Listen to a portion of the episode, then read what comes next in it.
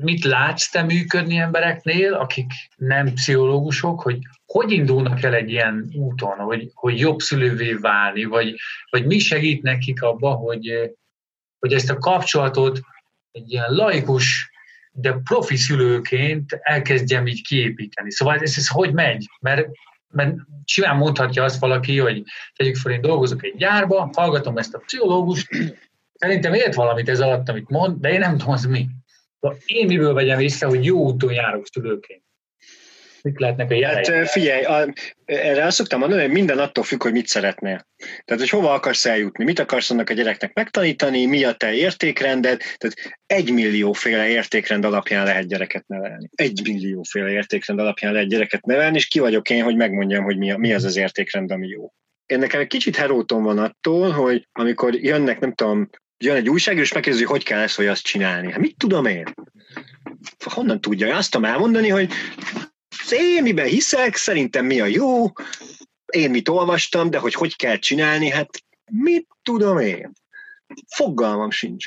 Én azt tudom elmondani, hogy mit látok működni, meg hogy az az értékrend, vagy az a világnézet, ami, ami a sajátom, abban mi működik vagy hogyan, hogyan tudom mondjuk azt elérni, hogy az én gyerekem az egy nagyjából ö, szabad, ö, önálló, felelős döntéseket hozó, magabiztos és, és adott esetben, nem tudom, hibázni is képes, és újra felállni képes felnőtté váljon. Amiben én hiszek, az kettő dolog. Az egyik az, egyik az, az volt, tehát amikor kisba volt, csecsemő volt, akkor a kötődés, a kötődőnevelés, a hordozás, az anya, anya melege, az anya közelsége, a, tényleg azok a testi kontaktusok, amire egyébként van, vannak, hogy mondjam, neurobiológiai bizonyítékok, és akkor itt most egy kicsit vissza is vonnám, amit mondtam az előbb, mert hogy ez nem pusztán hit kérdése, hanem azért erre most már egyre több, egyre több bizonyítékunk van. Például arra, hogy, hogy bizonyos neurotranszmittereknek a,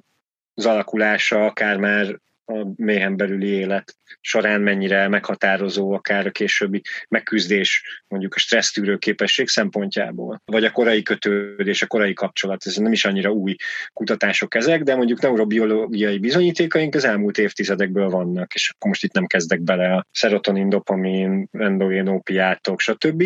De hogy a csecsemőkorban ez a fajta kötődő, kötődőnevelés, ami, ami az én az én világomban a, a működő, illetve ami, ami most nekem nagyon hangsúlyos, most a kisfiammal, és amit, amit most elkezdtem tanulni is, az a kis, kis ovis kortól fölfelé, vagy a két éves kortól, az akarat korszaktól felfelé, az a kapcsolódó nevelés. És akkor a kérdésedről, hogy mit jelent kapcsolódni, kapcsolódni azt jelenti nekem, hogy a gyereknek, vagy a másik embernek az érzéseihez akarok közel menni.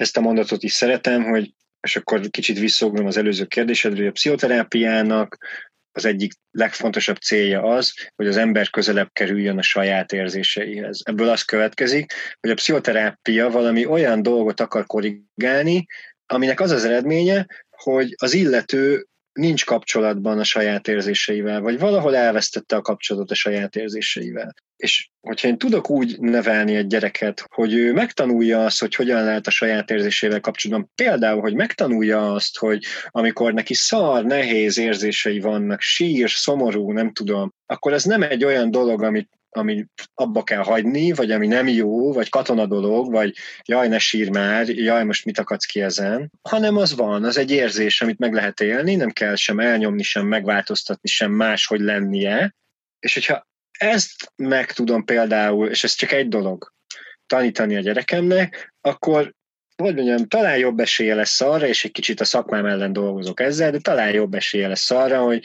később nem lesz szüksége pszichoterápiára, mert, mert kapcsolatban lesz saját magával, kapcsolatban lesz a saját érzéseivel, és tulajdonképpen a kapcsolódó nevelésnek a magva az, hogy én, mint szülő, tudok-e olyan módon tük tükör, tükör lenni a gyereknek, tudok-e olyan módon jelen lenni, és akkor megint hadd hozzam ezt tartani a teret a gyerek körül az összes érzésével együtt, el tudom-e nyelni ezeket az érzéseket a helyet, hogy felpofozom, amikor három órája sikít, el tudom-e fogadni. Szóval, hogy ezeket az érzéseket én, én meg, meg, tudom-e, meg tudom-e tartani, és azáltal, hogy én, amit szülőként teszek, aztán a gyerek belsővé teszi, interiorizálja, ezt a szép szót használja a pszichológia, és, és gyakorlatilag képessé válik a saját érzelmeinek a kezelésére, elfogadására, megélésére, megértésére, és arra, hogy, hogy egyensúlyban legyen saját magával, még akkor is, hogyha éppen szar dolgok történnek körülötte, vagy amikor éppen